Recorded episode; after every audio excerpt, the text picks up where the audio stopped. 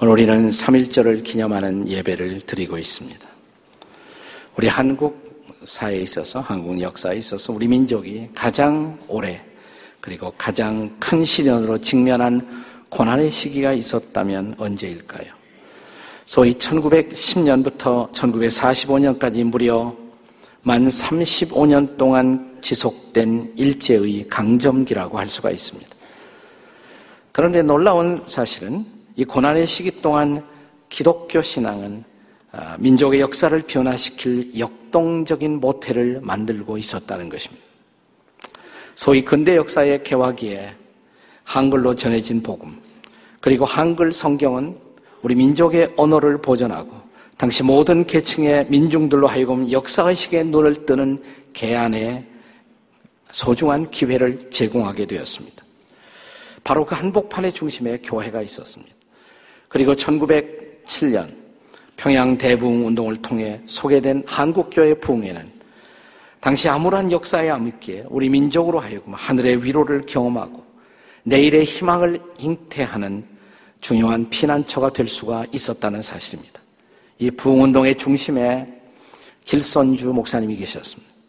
그러나 이 길선주 목사님은 부흥운동만 하신 것이 아니에요.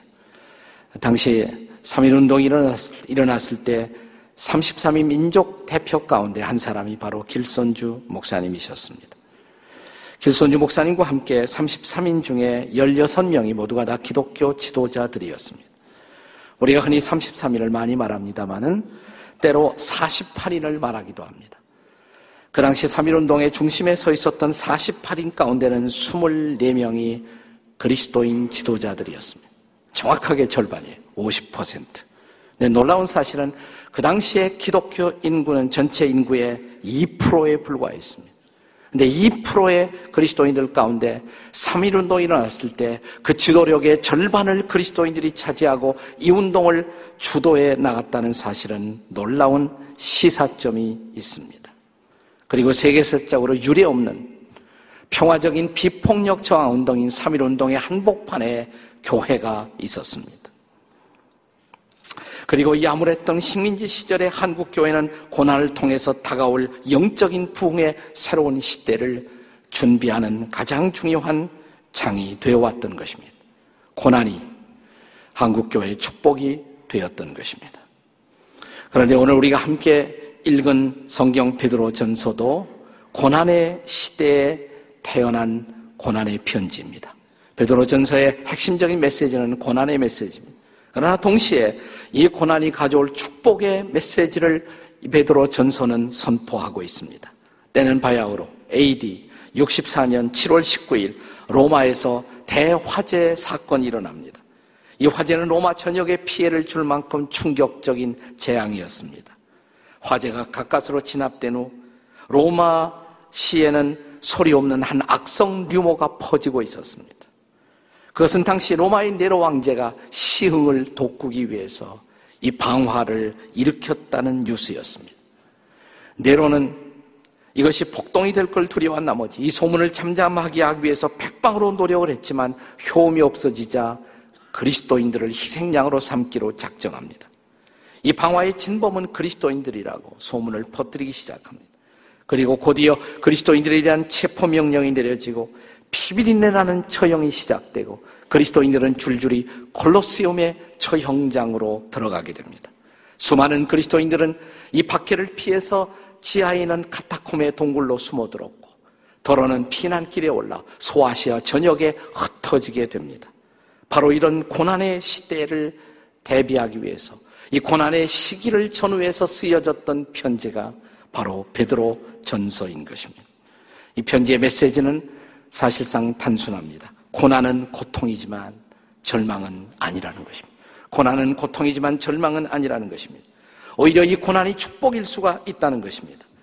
베드로 전서의 서문을 형성하는 본문의 메시지는 바로 이 고난이 가져올 특별한 두 가지의 축복에 초점을 모으고 있습니다.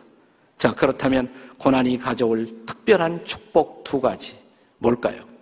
그 첫째는 믿음의 연단을 가져온다는 것입니다. 고난은 믿음의 연단이라는 축복을 우리에게 가져다 준다는 것입니다. 우리가 믿음을 갖고 나면 신앙을 갖게 되면 반드시 조만간 믿음을 연단받는 고난의 한 시기를 다 통과하게 됩니다. 거의 예외가 없다는 것입니다. 우리의 신앙의 선배들은 이런 시기를 가리켜서 영적인 침체기, season of spiritual depression, 혹은 영적인 메마름의 시기, 혹은 영혼의 어두운 밤, dark night of the soul, 이런 표현들을 불러 그리스도인들이 통과하게 될 고난의 시기를 이름 지었습니다. 이 시기는 어떤 사람들에게 짧게 지나갈 수도 있습니다. 어떤 사람에게는 매우 적지 않은 긴 시간을 지나갈 수도 있습니다. 그런데 이 고난의 시간이, 이 고난의 기회가 가져다 주는 것, 여기에서 거짓된 믿음이나 비상적 믿음을 가진 사람들은 대부분 믿음의 장을 떠나가게 된다는 것입니다. 그리고 참 믿음을 가진 사람들이 남습니다. 그리고 그들은 고난의 시기를 통과하면서 더 순수한 믿음, 그리고 더 순결한 믿음, 그리고 더 굳센 믿음의 사람으로 연단을 받게 된다는 것입니다. 본문의 후반기가 바로 이 사실을, 이 진리를 우리에게 설명하고 전달합니다. 6절의 말씀을 같이 읽겠습니다. 6절입니다. 같이 읽습니다. 시작. 그러므로 너희가 이제 여러 가지 시험으로 말미암아 잠깐 근심하게 되지 않을 수 없으나 오히려 크게 기뻐하는도다. 본문의 발신자, 이 편지의 저자인 사도 베드로는 고난이라는 현실성을 절대로 피해가지 않습니다. 고난 때문에 우리는 여러 가지로 근심할 수밖에 없습니다. 그것은 사실입니다. 이 고난 속에서 근심할 수밖에 없는 성도들의 아픔을 베드로는 공감한다고 말합니다. 그러나 그 근심은 아무리 힘들어도 결국은 잠깐이라고 사도 베드로는 강조합니다. 잠깐 근심하게 되지 않을 수 없었으나 그리고 잠깐의 근심을 잘 견디면 오히려 이 근심은 커다란 기쁨으로 역전될 수 있다고 가르칩니다. 고난이 믿음의 연단이란 축복을 가져오게 되는 것입니다.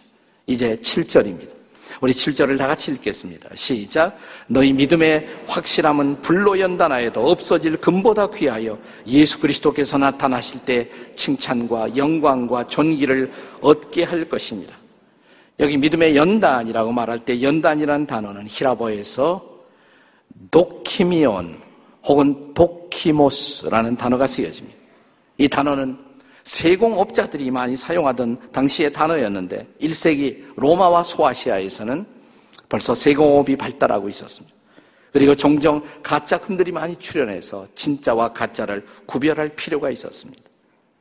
이때 이 가짜와 진짜를 구별하는 심판관이 이 금을 천도 이상, 1037도의 열 속에 집어넣으면 거기에서 정제된 순금만이 남습니다. 그 순금을 바라보면서 심판관은 도키모스, 합격이라고 선언을 한다고 합니다. 혹은 비슷한 방법으로 당시에 많은 도공들이 진정한 항아리, 잘 만들어진 항아리를 구별했다고 합니다. 자, 도자기를 구워낼 때 뜨거운 용광로 속에 집어넣습니다. 그러면 거기서 시원찮은 깨져서 나오는 흠 있는 항아리들은 다 폐기 처분될 것입니다. 잘 구워진 하리들을 바라보면서 심판관은 이렇게 말합니다. 도키모스, 합격이라고 말합니다. 바로 그럴 때 쓰여지는 단어가 바로 여기 도키미온, 도키모스라는 단어입니다. 영어로는 prove한다, 증명한다, 혹은 tried 한다, 이런 단어로 쓰여집니다. 고난이라는 것은 저와 여러분의 믿음의 진정성을 시험하는 하나의 용광로와 같은 것입니다. 그리고 이 고난의 용광로 속에서 우리의 믿음은 아름다운 믿음, 진정한 믿음, 정금처럼 귀한 믿음으로 재련될 수가 있다는 것입니다. 바로 그런 목적 때문에 주님은 우리의 인생의 장에 고난을 허용하신다는 것입니다. 저와 여러분의 믿음이 금보다 더 귀한 믿음으로 연단되어 주님 오실 때 우리가 칭찬과 영광과 존귀를 받기에 합당한 자로 우리를 만들어 세우기 위해서 바로 이런 고난을 허용하신다는 것입니다. 그래서 오늘 우리가 말씀 전에 불렀던 찬양의 가사처럼 우리가 가는 길을 오직 그가 아시나니 단련하신 후에 그가 우리를 단련하신 후에는 뭐가 돼서 나온다? 정금처럼 나오리라. 그래서 우리가 이 찬양을 부른 것입니다. 사실 일제의 강점기, 이것은 고난의 시간이었지만 민족을 위해서, 이 역사를 위해서 일할 아름다운 지도자들을 재련하는 시기였다고 말 수가 있어요. 특별히 일제 강점기를 통해서 아주 존귀하고 아름다운 신앙의 지도자들이 만들어지고 있었다는 사실을 기억하십니까? 월남 이상제, 고당 조만식, 도산한 창호, 남강 이승훈, 손양원 목사님, 한경지 목사님. 이번 목요일부터 주일까지는 예술의 전당에서 손양원 목사의 오페라가 올려집니다. 좀 많이 가서 봤으면 좋겠어요. 우리가 기독교 문화를 창달하고 이 귀한 신앙의 선비의 유산을 기억하는 아름다운 오페라를 지지하는 것도 이 땅의 기독교 문화 창달에 기여하는 길일 것입니다. 고난이 이런 아름다운 지도자들을 보배로운 믿음의 사람들을 빚어낸 것입니다. 그것은 지금도 마찬가지입니다. 왜 신앙생활 잘하려는 나에게 고난이 다가오는가? 고난이 왔습니까? 이렇게 생각해 보십시오. 이 기회는 내 믿음을 연단하기 위한 축복의 기회라고. 그래서 고난 앞에 절망이보다 스스로를 향해서 선포하십시오. 이것은 내 믿음을 연단하는 축복의 기회다. 한번 따라서 하세요. 이것은 내 믿음을 연단하는 축복의 기회다. 자, 자신을 향해서 말하는 거예요. 다시 한번 시작. 이것은 내 믿음을 연단하는 축복의 기회다. 고난이 올 때 이렇게 선포할 수 있는 저와 여러분이 되시기를 주의 이름으로 축원합니다. 고난의 축복 뭘까요? 두 번째로 고난은 희망의 새로운 삶을 우리로 살게 한다는 것입니다. 그것이 본문의 전반부가 강조하고 있는 메시지입니다. 고난 때문에 우리는 오히려 희망의 새로운 삶을 살게 된다는 것입니다. 3절의 말씀을 읽겠습니다. 3절입니다. 시작. 우리 주 예수 그리스도의 아버지 하나님을 찬송하리로다. 그의 많으신 긍휼대로 예수 그리스도를 죽은 자 가운데서 부활하게 하심으로 말미암아 우리를 거듭나게 하사 산 소망이 있게 하시며 자 고난 속에 그리스도인들은 흩어졌습니다. 그러나 흩어져서 고난받는 그리스도인들이 의지할 것 그리스도밖에 없었어요. 그들은 그리스도를 바라보고 그리스도를 묵상했습니다. 그분이 누구였습니까? 그분은 우리의 죄를 짊어지고 우리보다 앞서서 우리 때문에 우리의 자리에서 고난을 받으신 분, 그리고 죽으신 분. 그러나 장사한 지 사흘 만에 부활하신 분. 우리가 그 예수 그리스도를 구주와 주님으로 믿었을 때 부활하신 주께서는 부활의 생명을 우리에게 선물로 주십니다. 그리고 이 부활의 생명을 통해서 거듭난 우리는 이제 예수님을 붙들고 그분이 허락하시는 희망의 새로운 삶을 살게 된다는 것입니다. 이런 그리스도인의 삶을 가리켜서 사도 베드로는 산 소망의 삶 이렇게 말합니다. 산 소망. 여러분 산 소망이란 단어의 반대말이 뭐겠습니까? 죽은 소망이겠죠. 여러분 소망이 죽어버리면 우리는 살 이유가 없어집니다.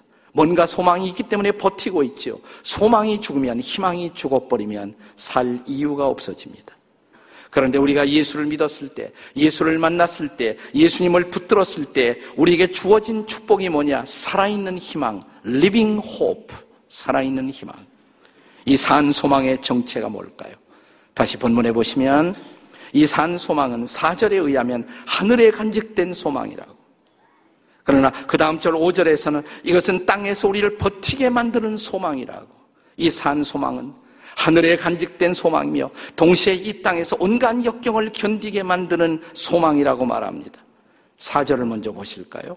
우리 사절 다 같이 읽겠습니다. 시작. 썩지 않고 더럽지 않고 쇠하지 아니하는 유업을 잊게 하시나니 곧 너희를 위하여 하늘에 간직하신 것이라.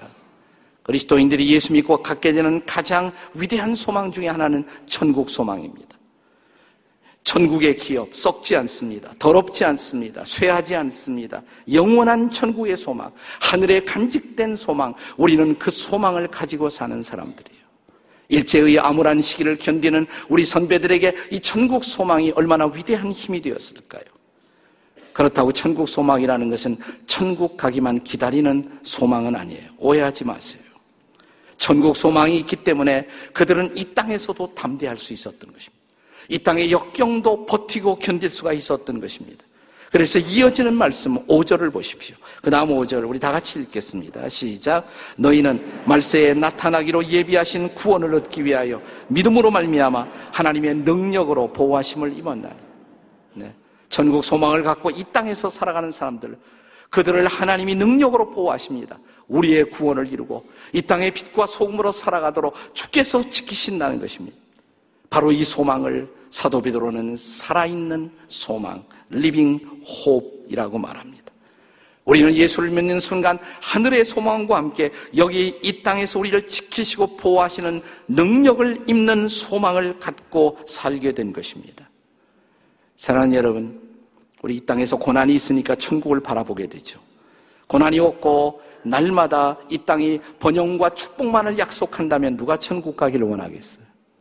고난이 있기 때문에 천국을 바라보거든요. 그러나 천국을 바라보는 그 순간, 천국의 소망을 갖는 순간, 이것은 천국만 바라보게 만들지 않아요. 그 소망이 있기 때문에 우리는 이 땅에서도 담대해져요. 이 땅의 욕심에서 자유할 수 있고, 이 땅의 현실 앞에 우리는 초연할 수 있고, 이 땅의 현실 앞에 용기 있게 부딪힐 수가 있는 것입니다. 그래서 이 소망을 가진 사람들은 고난을 견딥니다. 고난을 넘어섭니다. 그리고 희망의 새로운 삶을 살 수가 있습니다. 이것이 예수 믿고 살아가는 사람들에게 주어지는 놀라운 축복이라는 것입니다. 사랑하는 여러분, 이 믿음을 갖고 고난을 극복하고 희망으로 살아가는 삶이 무엇인가를 우리에게 보여준 아주 아름다운 우리 시대의 한 크리스찬 한 분을 오늘 특별히 우리가 소개하고 싶습니다. 오늘은 그분의 장례 날입니다. 오늘 6시에 그분의 추모 예배가 진행이 됩니다. 미국의 워싱턴 중앙장로교회에서 중앙장로교회는 우리 진 목사님이 청년 시절을 보냈던 교회이기도 합니다.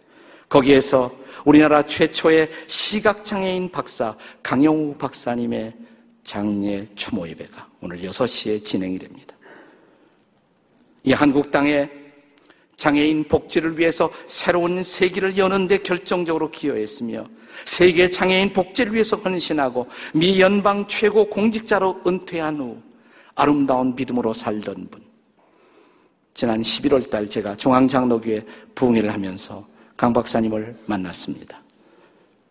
장로님이시기도 해요. 장로님, 요즘 어떻게 지내세요? 그분 특유의 미소를 지으면서 감사하지요, 뭐. 모든 게 감사하지요. 요즘은 어떤 일을 많이 하십니까? 복음 전하는 게 제일 보람이지요. 복음 전하는 것이. 저는 그 얘기를 잊을 수가 없어요. 아, 그런데 제가 한국 돌아와서 두 주 후에 메일 하나를 받았습니다. 그가 최장암으로서 판단을 받고 이제 자기의 생애를 정리하면서 그가 쓴 편지 한 장을 접했습니다. 그의 지인들에게 보내는 편지, 그리고 그 편지 속에는 자기 아내와 두 아들에게 보내는 편지까지 함께 담겨져 있었습니다. 제가 작년 연말에 잠깐 소개한 일이 있었어요. 그러나 좀 더 상세하게 소개하고 싶습니다. 오늘이 그분의 장례 날이기 때문에 그렇습니다. 그는 이 편지를 통해 자기가 중학교 3학년 시절 축구 경기를 하다가 골키퍼를 하다가 공이 왼쪽 눈을 때려 실명했던 그 순간, 그 순간부터 시작된 고난의 인생. 그런데 그것은 고난이 아니었다고 말합니다. 제가 직접 그의 편지를 읽어드리겠습니다. 저는 실명을 통해서 하나님이 상상할 수 없는 축복의 역사를 제게 이루어 주시기 시작한 것입니다. 전쟁에 휩쓸고가 폐허가 된 나라에서 어린 시절을 보내고 두 눈도 부모도 누나도 잃은 고아가 된 제가 지금 이 자리에 서일 수 있는 것은 전적인 하나님의 인도하심의 덕분입니다. 실명으로 인하여 당시 중학생이라면 꿈도 못 꾸었을 예쁜 누나의 팔짱을 끼고 걸을 수가 있었고 실명으로 인하여 열심히 공부해서 하나님의 도구로 살아보겠다는 생각도 하게 됐습니다. 실명으로 인하여 책도 쓸 수가 있었고 실명으로 인하여 세상 방방곡곡을 다니며 수많은 아름다운 인연들을 만들어 왔습니다. 하나님께서 만들어 주신 아름다운 인연들로부터 받은 것이 너무 많아 봉사의 삶을 살기로 결심했고 이를 통해서 많은 사람들에게 감동을 전하는 나눔의 강연들도 할 수가 있었습니다. 두 눈을 잃고 저는 한평생을 살면서 너무나 너무나 많은 것을 얻었습니다. 그가 남긴 메시지의 핵심이 뭘까요? 한마디로 이런 메시지가 아닙니까? 고난이 축복이라는 것입니다. 이제 그의 아내에게 남긴 메시지를 들어보실까요? 당신을 처음 만난 것이 벌써 50년 전입니다. 햇살보다 더 반짝반짝 빛나고 있었던 예쁜 여대생 누나의 모습을 난 아직도 생생히 기억합니다. 손을 번쩍 들고 나를 바래다 주겠다고 나서던 당돌한 여대생. 당신은 하나님이 나에게 보내주신 날개 없는 천사였습니다. 몇 날 며칠을 고민 고민하다가 당신에게 내민 이름 석자, 석은옥, 싸구려 반지 하나 끼워주지 못한 프로포스, 그 이름의 남편이 되겠다고. 그래서 반지 대신 내밀어 준 그 이름 석자를 너무나 감사하게 받아준 고마운 당신. 그런 당신과 부부의 인연으로 함께 한 지도 벌써 40년입니다. 앞으로 함께 할 날이 얼마 남지 않은 이 순간에 나의 가슴을 가득 채우는 것은 당신을 향한 감사함과 미안함입니다. 시각장애인과의 결혼이라는 쉽지 않은 결정을 내려준 당신이 고맙고 이렇게 한결같은 마음으로 나와 항상 같은 곳을 보면서 함께 해준 당신이 고맙습니다. 나의 지팡이가 되어 나보다 항상 한 발자국 앞서 걸어주던 당신. 지난 50년간 늘 나를 위로해 주던 당신에게 오늘도 위로를 받습니다. 미안합니다. 더 오래 함께 해주지 못해서 미안합니다. 내가 떠난 후 당신의 외로움과 슬픔을 함께 하지 못할 것이라서 당신이 있었기에 모든 것이 가능했습니다. 나를 늘 당신을 이끄는 등대라 불러주던 당신, 그런 당신은 나의 어둠을 밝혀주는 촛불이었습니다. 아직도 봄날 반짝이는 햇살보다 눈부시게 밝게 빛나고 있는 당신을 나는 가슴 한 가닥 품고 떠납니다. 사랑합니다. 사랑합니다. 사랑합니다. 그리고 고마웠습니다. 그리고 그의 두 아들에게 그는 다음과 같은 메시지를 남겼습니다. 나의 사랑하는 아들 진석과 진영에게 이제 너희들과의 시간이 얼마 남지 않았구나. 훌륭하게 자라준 나의 아들들을 나는 누구보다 자랑스럽게 생각하고 고맙게 생각하고 있단다. 내가 너희들을 처음에 품에 안은 지가 엊그제 같은데 벌써 이별의 약속을 나눠야 할 때가 되었다니 좀 더 많은 것을 나누고 좀 더 많은 것을 함께하지 못한 아쉬움이 밀려오는구나. 하지만 하지만 너희들이 나에게 준 사랑이 너무나 컸기에 그리고 너희들과 함께한 추억이 내 마음속에 가득하기에 난 이렇게 행복한 마지막을 맞이할 수가 있단다. 너희들의 아버지로 반평생을 살아왔다는 것이 나에게는 축복이었다. 나를 아버지로 만들어준 너희들.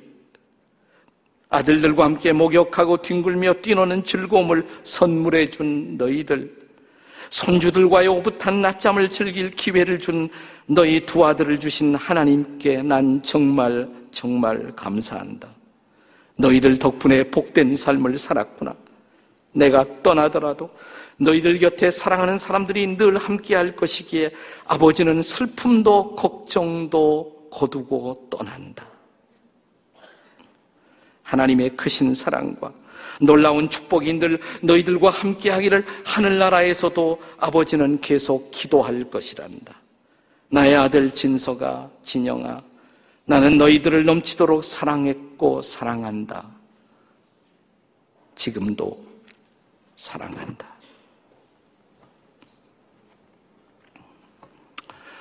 이런 고난의 축복을 알고 있는 사람이라면 우리가 극복하지 못할 상황이 우리가 극복하지 못할 어려움이 무엇이겠습니까? 강영우 장로님이 고난과 대결하고 고난을 넘어서서 희망의 삶을 이 땅에서 살고 천국의 소망과 함께 이런 아름다운 마무리를 할 수가 있었던 이유가 뭐라고 생각하십니까? 단순한 의지만은 아니라고 생각합니다. 그분이 너무 고맙다고, 너무 감사하다고 말한 그 하나님, 그 하나님의 사랑이 그 하나님이 보내주신 예수 그리스도가 우리보다 앞서 고난받으신 그분, 그러나 고난을 이기고 부활하신 그분, 그래서 이 부활을 통해서 우리에게 또 다른 부활을 약속하신 그분, 그 예수 그리스도를 구주와 주님으로 받아들인 사람들만이 고백할 수 있는 희망. 오늘 인생의 자리에서 어떤 고난이 여러분에게 찾아왔습니까? 이 고난을 넘어서기를 원하십니까? 고난 건너편에 주께서 예비하신 부활의 삶을 소망하십니까? 그렇다면 이 고난 속에 예비된 축복을 보십시오. 십자가의 건너편에 예비된 부활을 바라보십시오. 그리고 이 고난 속에 예비된 축복으로 우리 가정, 우리 사회, 우리의 민족이 직면에 있는 오늘의 고난을 극복하고 희망의 내일을 향해서 벌떡 일어설 수 있기를 축복합니다. 이제 십자가 앞에 오셔서 여러분의 고난을 내려놓으십시오. 그리고 거기에 부활하시사 나를 향해 미소 짓고 있는 예수 그리스도를 향해 당신의 구주와 주님으로 받아들여 보십시오. 그리고 그분이 내미는 살아있는 주님의 손을 붙들고 일어서십시오. 주께서 예비하신 새로운 삶을 향한 출발입니다. 오늘은 강 박사님의 장례식 날입니다. 그러나 오늘은 그분이 천국에 입성한 것을 환영하는 축제의 시간입니다. 그분의 축제가 우리의 축제가 되기를 주의 이름으로 축복합니다. 기도하십니다. 아버지, 여기 실망하고 좌절하고 있는 당신의 자녀들이 있습니까? 저들을 좌절케 하는 좌절의 영들과 낙심의 영들은 물러갈지어다. 부활의 영이여 임하여 주시옵소서. 저들의 마음속에 인생의 부활을 허락해 주시옵소서. 다시 일어서게 도와 주시옵소서. 다시 찬양하게 도와 주시옵소서. 인생은 살만한 가치가 있다고 선포하게 도와 주시옵소서. 그리고 주님과 함께 주께서 고난 저 건너편에 예비하신 희망의 새로운 삶을 다시 출발하게 도와 주시옵소서. 그리고 우리도 욕과 더불어 우리도 강용우 장로님과 더불어 고백하기를 주께서 나를 단련하신 후에 내가 정금처럼 나왔나이다. 이렇게 고백하게 도와 주시옵소서. 예수님의 이름으로 기도합니다. 아멘.